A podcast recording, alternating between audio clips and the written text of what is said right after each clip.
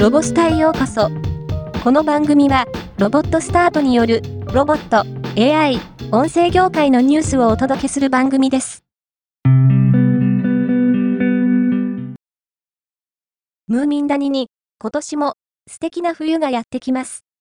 テーマパーク、ムーミンバレーパークを運営する株式会社ムーミン物語は、11月2日より、ウィンターワンダーランド in ムーミンバレーパーク2023を開催することを発表しました。プロジェクションマッピング、サウンド AR、ムーミン谷の冬花火、ランタンロードなど、心揺さぶる幻想的な世界が繰り広げられます。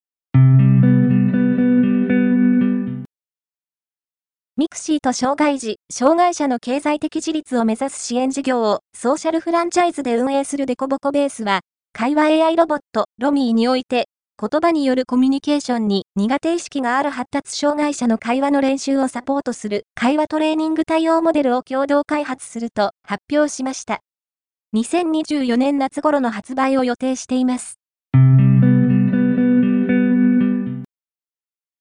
リンナは、ラマ2に日本語の学習データで継続事前学習を行った用理 7B シリーズを開発し、ラマ2コミュニティライセンスで公開したことを発表しました。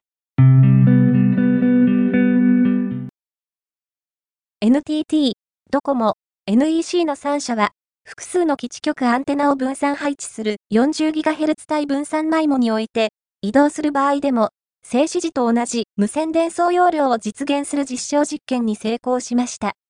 これにより、イベント会場や工場などでクロスリアリティ端末や無人搬送車など多数の無線端末が集まる環境においても 40GHz 帯分散マイモの活用により安定した大容量無線伝送が実現できる可能性を示しました。